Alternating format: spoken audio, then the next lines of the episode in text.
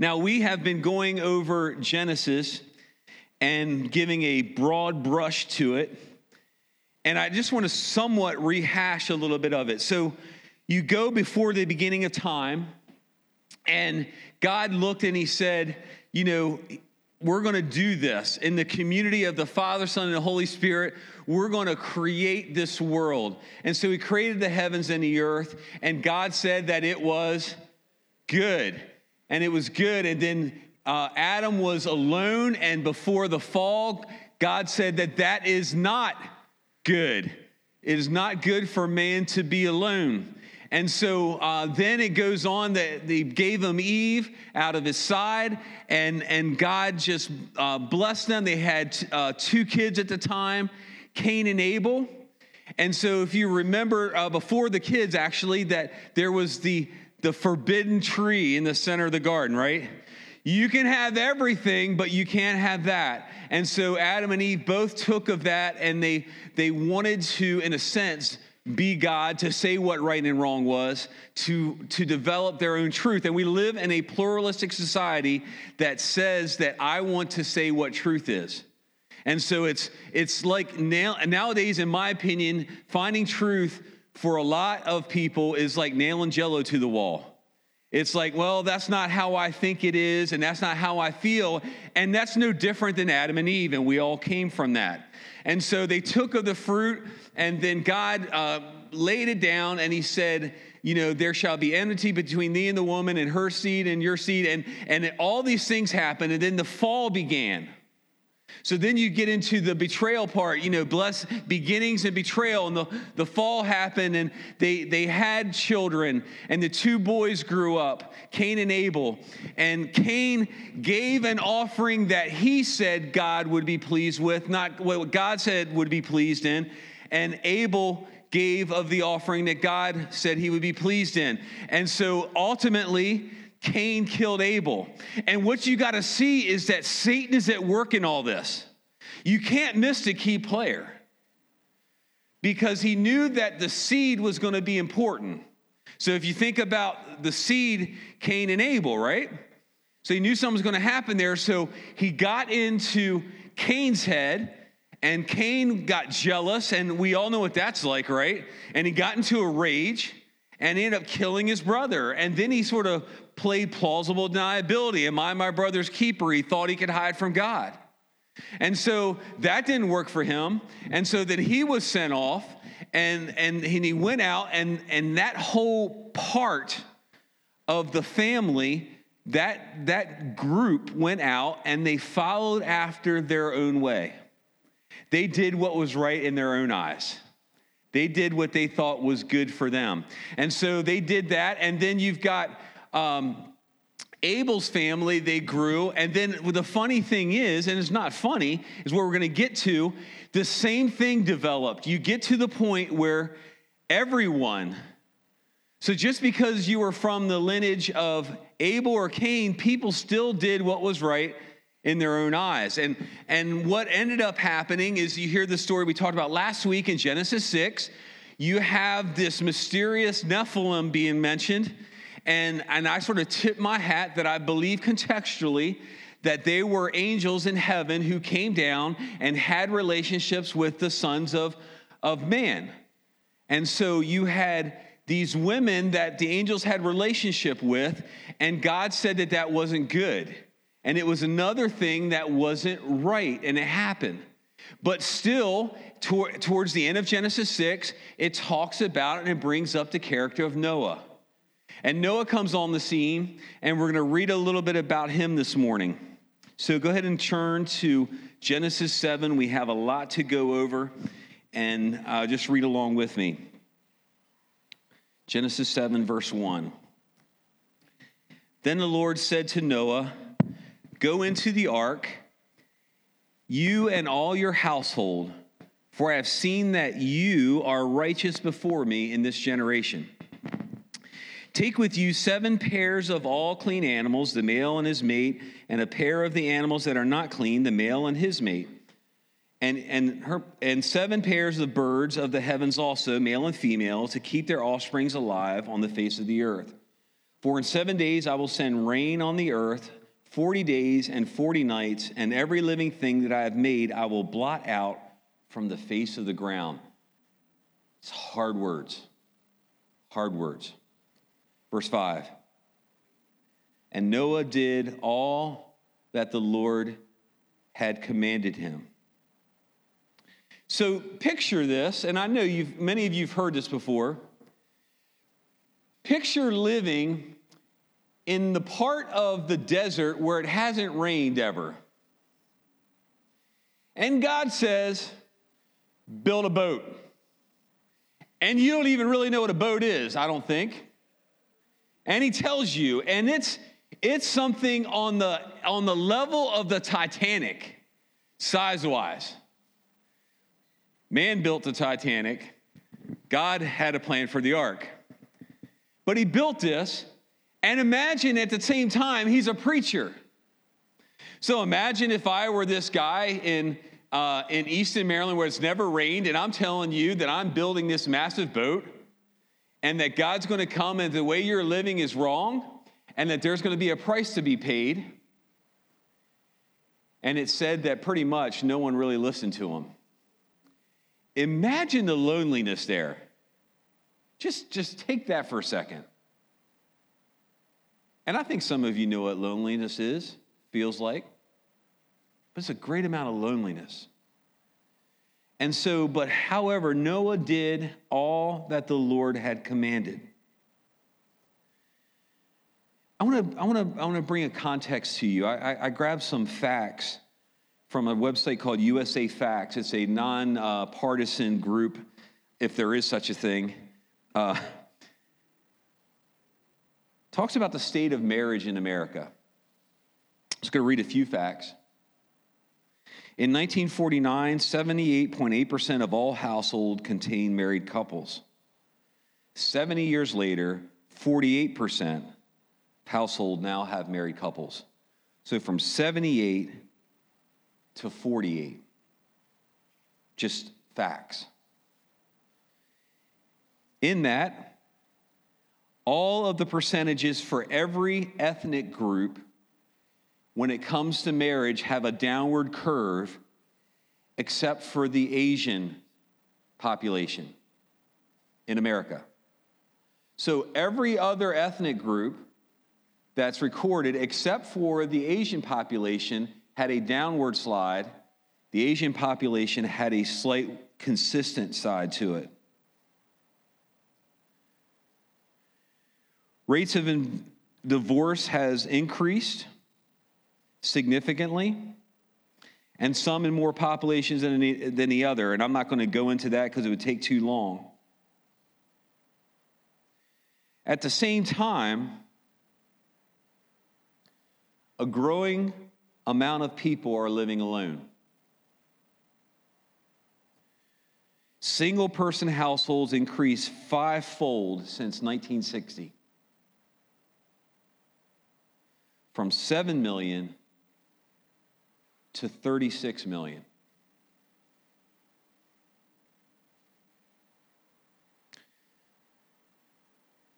The share of people living alone has increased. There were 3.8% of the population in 1960, and now it's as high as 11.1%. Folks, we live in a time that has devalued God's best plan for us. Now, let me put a caveat in there. Many of us, and I say us, because I've been impacted. And I know many of you have been impacted by the brokenness in the home that you grew up in. And maybe the impact of, and sometimes, sort of like in, the, in relationship with my wife, my home was broken, but her home was broken yet together. So it was somewhat dysfunctionally broken, but together. So we live in a society now that the devaluation of the valuation of marriage has gone down and the loneliness has increased. So you get to this point where God told Noah, God narrowed it down to one family. And, and all I can say is that God has a special plan for the family unit.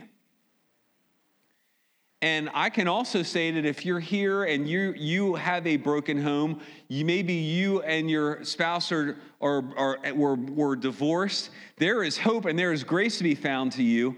My father did a wonderful job as a parent, as a divorced parent, loving me and showing me who God was.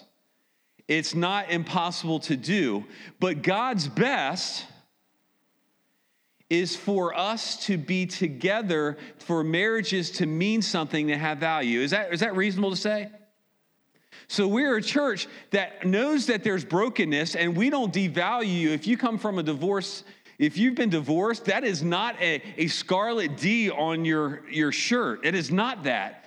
But we want to press you into God's best and saying that, you know, and that God can take that brokenness, as Pam so eloquently said up here earlier, can take all that brokenness and turn it into something good.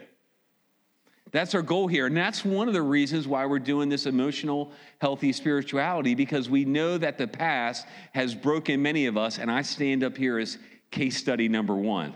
And I'm not going to get into me today, but I, I am right with you on that. So let's go ahead back to cha- uh, verse six of chapter 7. So Noah was 600 years old when the flood waters came upon the earth.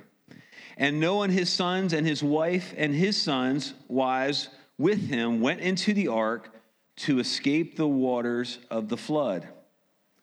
Of clean animals and of animals that are not clean, and of birds and of everything that creeps on the ground, two and two, male and female, went into the ark with Noah as God commanded Noah. And after seven days, the waters of the flood came upon the earth. So just picture that again. God says, do something really odd. You're going to go into this big boat that's sitting on dry land that people have never seen water before. And you're going to go into it with all these stinking animals, and you stink too, by the way, uh, you know, on this ship. And, and you're going to obediently go on. It hasn't even rained yet. I'm just saying you might be the odd duck. You might be the odd person out. I think I would feel that way. In the 600th year of Noah's life, in the second month, on the 17th day of the month, on that day, all the fountains of the great deep burst forth, and the windows of the, the windows of the heavens were open. And rain fell upon the earth 40 days and 40 nights. On the very same day, Noah and his sons, Shem and Ham, and Japheth and Noah's wife, and the three wives of his sons with them entered the ark. They and every kind of beast according to its kind, and all the livestock according to their kind, and every creeping thing that creeps on the earth according to its kind, and every bird according to its kind, every winged creature.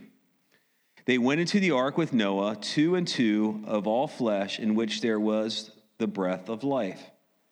And those that entered, male and female of all flesh, went in as God had commanded, and the Lord shut them in. If you watch the movie Noah, it is not on par with the Passion of Christ. I couldn't even stop. I couldn't even, I stopped watching it. It was so against the biblical narrative. And even at the end, it has Noah like closing the doors up, as what I've read about it. It's like, you know, it, it's just like, it's bad stuff.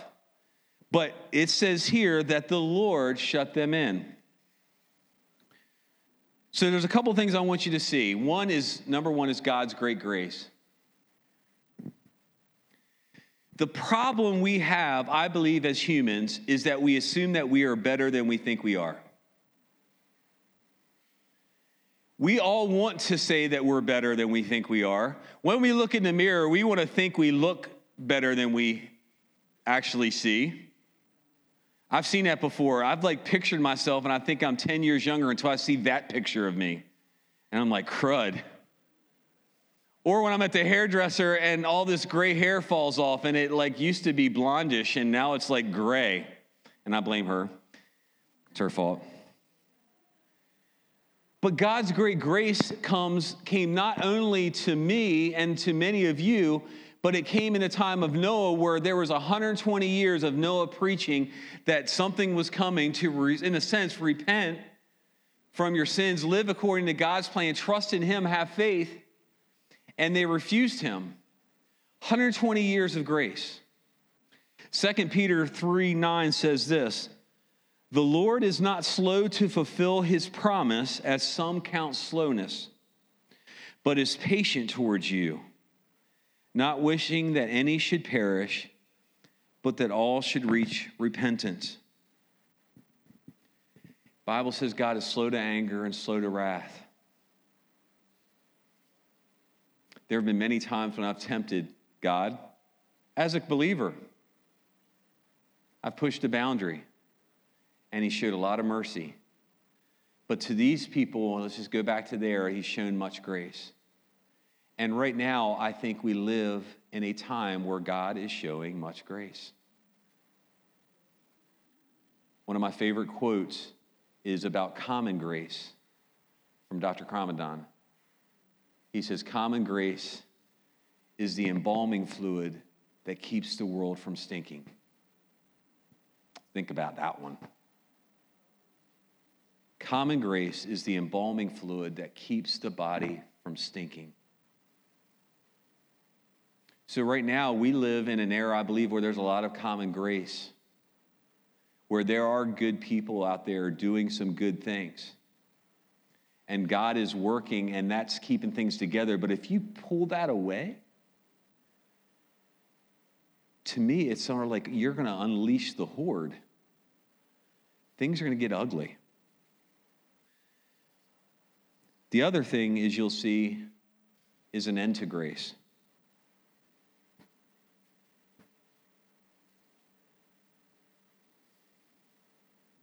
Noah and his family got on the ark, and God shut the door. I would be remiss to say that if you're here this morning and you're teeter tottering on, well, I don't know, and I've got more time, and uh, I'm not that bad of a person. It contradicts everything about, in a sense, what God says about us. My heart is deceitfully wicked above all things. Who can know it? Matter of fact, the world will say this, as Peter said, 2 Peter 3 4, they will say, Where is the promise of his coming? For ever since the fathers fell asleep, all things are continuing as they were from the beginning of creation. And they are so absolutely right. From the beginning of creation, man has tried to do their own things on their own effort, on their own time, and they begin and things begin to plummet. Isaiah 55, 1. And I love how we, we sang this today, and this wasn't intentional from the human perspective. But if you're here, the ark is still open. The ark is the embodiment of Jesus Christ. God created, or God established a safe place for his people to dwell in. It's interesting when you hear in chapter six at the end, we don't have time to go there, but it talks about the building of the ark, that they take the pitch and they cover it on the outside and they cover it on the inside. In a sense, it's like when you go in and you are secure in God, when God seals the door of the ark of your heart, that no matter what you have done or what you're going to do, it is protected within that ark. But woe to us if you're outside of that.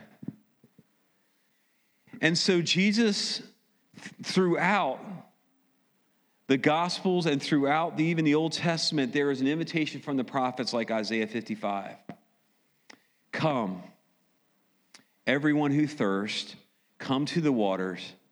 And he who has no money, come buy and eat. Come buy wine and milk without money and without price. Come, all who are thirsty.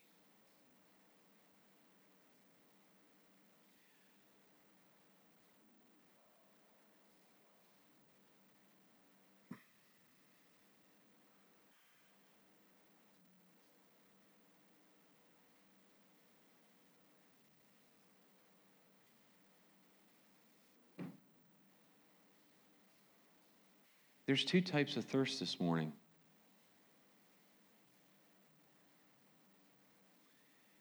And there's such things as not having a thirst or not knowing that you're thirsty. The first one would be that maybe you're here and maybe you consider yourself an atheist or agnostic, and that's fine. We're glad you're here. And you tried everything. Tried everything. And Jesus gives plainly in Matthew 11, he says, Come to me, all who are la- labor and are heavy laden, and I will give you rest. The same thing applies for Christians. Maybe you're thirsty this morning. I actually don't worry about you if you're thirsty, as long as you're going to the source. I worry about you if you're thirsty and you're going to the wrong source. Jesus says, Come to me. Come to me. Christian, have you gone to him this week? Have you gotten so hectic and so busy? I had to do this this week when we're practicing this in emotional health thing. Like I, I got to this point of just my head was spinning and I'm thinking about how what to do next. And I'm like, sort of like, Okay, Eric, shut up. And I sat at my desk and I bowed my head and I shut up and I listened. And the peace, peace of God, which passed all Eric's understanding, came upon me. Jesus is given an invitation, even in the ark. Jesus is also referenced as a door numerous times, but in John 10 it says, So Jesus again said to them, Truly, truly, I say to you, I am the door of the sheep. Now, when I went in the, when I was in the military and I was in England, we went through, and even on many of the maps in Northumbria, they have these sheep pens, these sheep gates. I think the Brits call them something different. But they're stone all around and then there's a little doorway. And that's where the shepherd would stand. And he'd make sure the sheep came in and were safe. And he'd stand at the door. So Jesus didn't only stand at the door to welcome, he also stand at the door to deter from the enemy from coming in. Jesus is the door for the sheep. Back to verse 17. The flood continued 40 days on the earth. The waters increased and bore up the ark, and it rose high above the earth. The waters prevailed and increased greatly on the earth, and the ark floated on the face of the waters. And the waters prevailed so mightily on the earth that all the high mountains under the whole heavens were covered. The waters prevailed above the mountains, covering them 15 cubits deep. And all flesh died that moved on the earth birds, livestock, beasts, and swarming creatures that swarm on the earth and all mankind. Everything on the dry land in those nostrils was the breath of life, in whose nostrils was the breath of life died. He blotted out every living thing that was on the face of the ground, man and animals and creeping things and birds of the heavens. They were blotted out from the earth. Only Noah was left and those who were with him in the ark. If you have a proper understanding of holiness, you understand in a sense that no one deserved to live. And that's where you see grace again. No one. Frankly, none of us are going to live. All of us are going to die. And the Bible's pretty clear if you ascribe to it that there will be a division, there will be, there will be a, a welcoming or a deterrent And so in this area, God saw everything, people were doing all that they wanted to do, and He blotted them out except for one family. Here again, you have to see the enemy working. He's not showing present if you don't look for him. And that's the way it is. I was talking to someone earlier. That's the way it is in my life. If I don't look for him, I don't see him. But if you start looking for them, it's sort of like, what, where's Waldo? Or the elf on the shelf, right? If I walk in your house, there's an elf on the shelf, I'm not going to see it. But if you tell me there's a, a Oreo cookie sandwich involved in me finding that thing, I'll find that elf on the shelf because I know what to look for.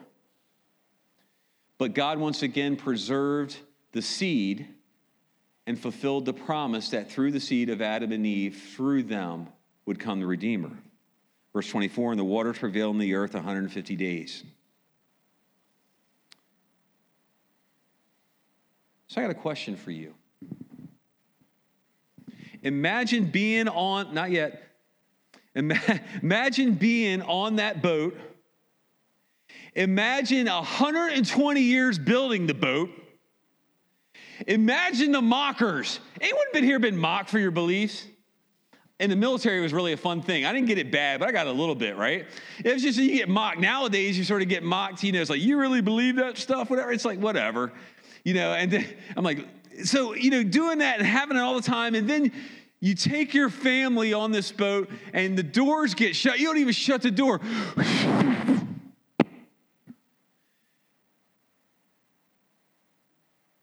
this is sort of shaped like an ark. I never thought about that.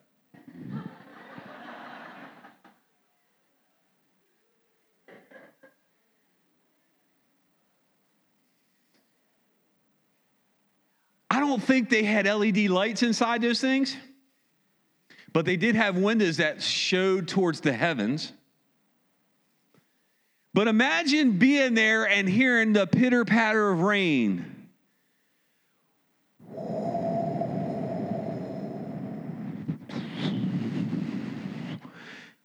I'm a really good noisemaker.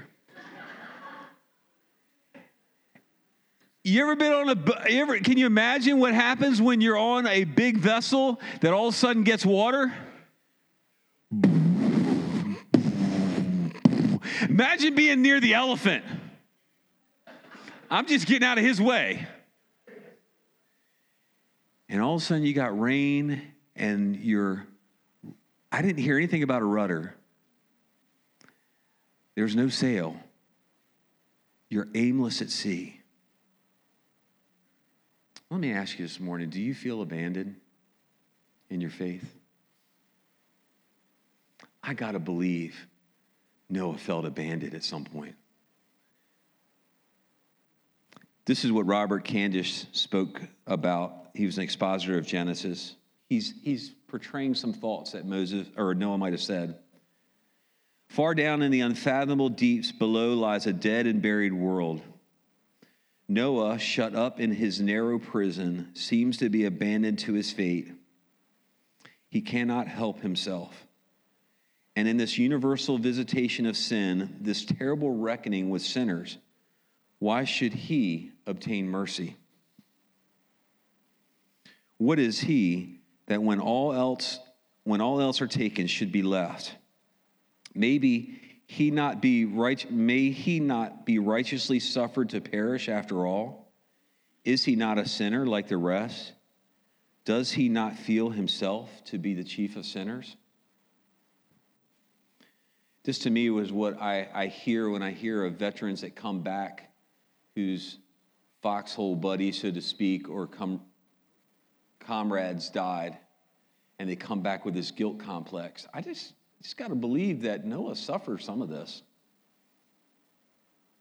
But God gave a, a couple things, actually, specific three things that he, he did to show, God, to show Noah that he was not alone. Number one, God removed the water.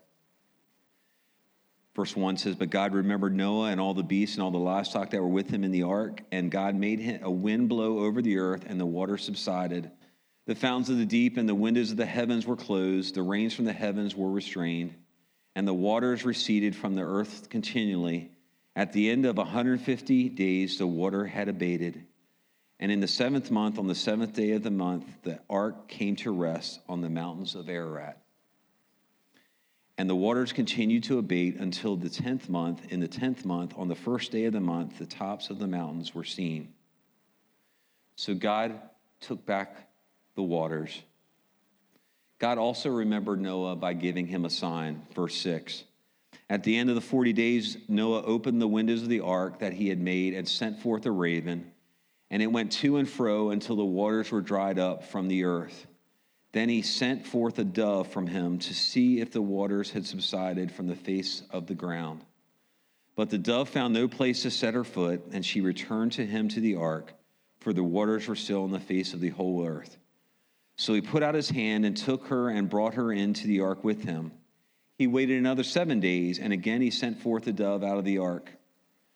And the dove came back to him in the evening, and behold, in her mouth was a, fleshly, a freshly plucked olive leaf. So Noah knew that the waters had subsided from the earth. Then he waited another seven days and sent forth a dove, and she did not return to him anymore. In the second, in the six hundred and in the six hundred and first year, in the first month, in the first day of the month, the waters were dried from the earth, and Noah removed the covering of the ark and looked, and behold, the face of the ground was dry. Thirdly, God remembered Noah by his words. In the second month, on the 27th day of the month, the earth had dried out. Then God said to Noah, Have you had that moment before when God says something to you? Have you ever just sensed it? Come on, church.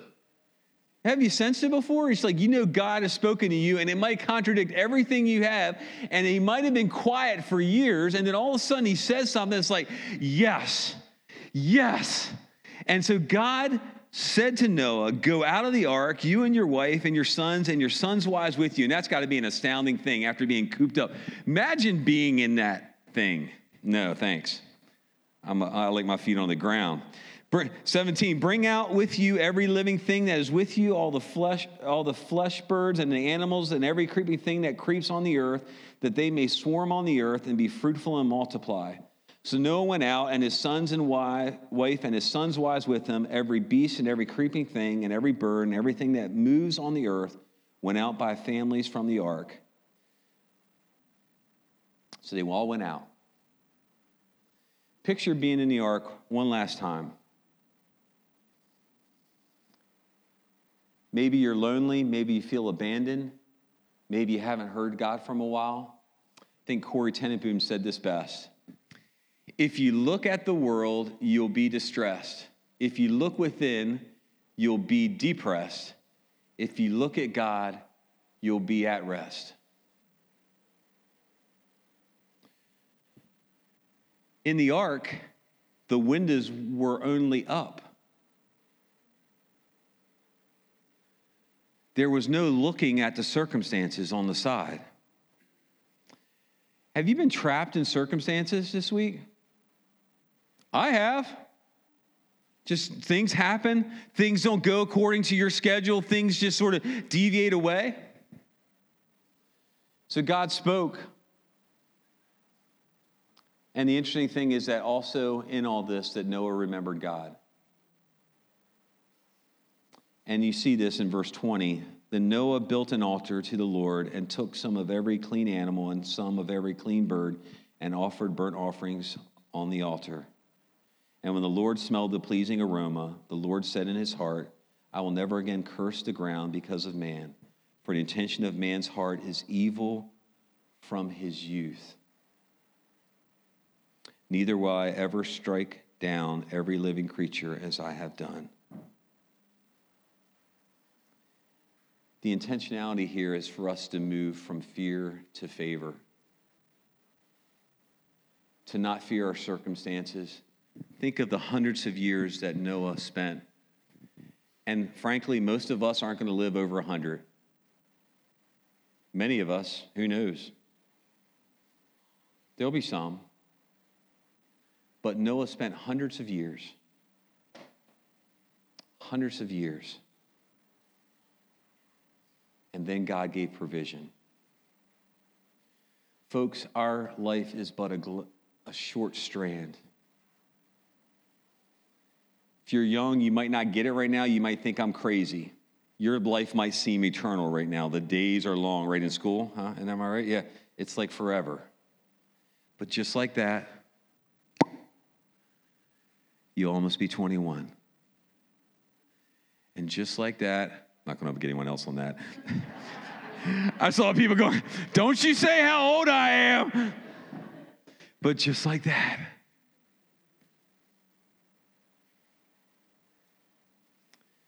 Genesis is a book about beginning, betrayal, and then blessings. What do we learn from today? In my mind, I learned that God has a provision and a plan that might not make sense to us. All we got to do is in faith follow him. Noah is listed in Hebrews. We have to follow him. We might not understand it, we might not have ever seen it before, but if he's calling you, go. If you feel abandoned, share that with God. There is nothing wrong with that. I think church has done a bad job generally of going, we have to put our stiff, stiff upper lip, right? How are you doing today? Everything is fine. How about you? Y'all been there, right? I've met people who are like that all the time, and those are the people that scare me to death. They've got it all together. I don't buy it. Mm-mm. If it, you know, I know something stinks up in there. It's just a matter of time before the old egg gets dropped, right? We're all messed up. And so, you know, share that with him. Be open about it. Say, I'm, I feel abandoned. I feel distrusting. I'm even scared right now. Share that with God. But rest in the ark. Jesus Christ is the better Noah. Jesus Christ had the perfect ark for us to go into and be sealed by the Spirit so that we can experience new life, new blessing, new provision, new hope. Don't miss this last part. So that we, we, you and me, can be the kingdom of God here and now. Don't get caught up in end time stuff when your tomorrow time stuff isn't accomplished yet. Don't get caught up in, well, in eternity. No, now, church, now we're supposed to be radical. Now we're supposed to get in and do what God says and trust Him. Now we're supposed to be a blessing to those who are our neighbors. Now we're supposed to help people up who are down. Yes? It's now. So, as the church, it's my dream. And, and I think it's become it's going to come a reality. Just the church will be powerful because Jesus is powerful. Because you have a broken pastor and I have a broken flock. Come on. You can say it about me if you don't feel comfortable saying it about you. You have a broken pastor. I just felt like Hulk Hogan. Come on. I can't do that. God has a plan for us. We are safe in the ark. We are called to, to grow and to bless and to be a blessing. Let us do that together. Would you please stand as we get ready for communion? Can you feel that? Y'all need to wake up. Y'all, I am not going to say it. Some of y'all are newer. You might think I'm being hard. I'm not. I do love this church. I love where we're heading. I love that we've got signups weeks ahead. That's a Guinness Book of Oasis records right there. You know it's true. I am thankful for that. Let's go from this beginning to betrayal to being a blessing. We're already blessed. Let's be a blessing. Father, as we come to communion, Lord, we know you have a plan. Lord, let us not fear coronavirus. Let us not fear the stock market. Let us not fear our circumstances. Let us not fear um, our job. Let us not fear, for me, the audit that's coming tomorrow, and it is. But Lord, let us fear you, a holy and just God who has shown us great mercy, and we thank you for that. Jesus, we come to this table to remember that you are our ark, that we are sealed by the Spirit, and we have promise in you. No matter what storms assail us, Lord, we are safe in your vessel. We thank you for that in Jesus' name. Amen.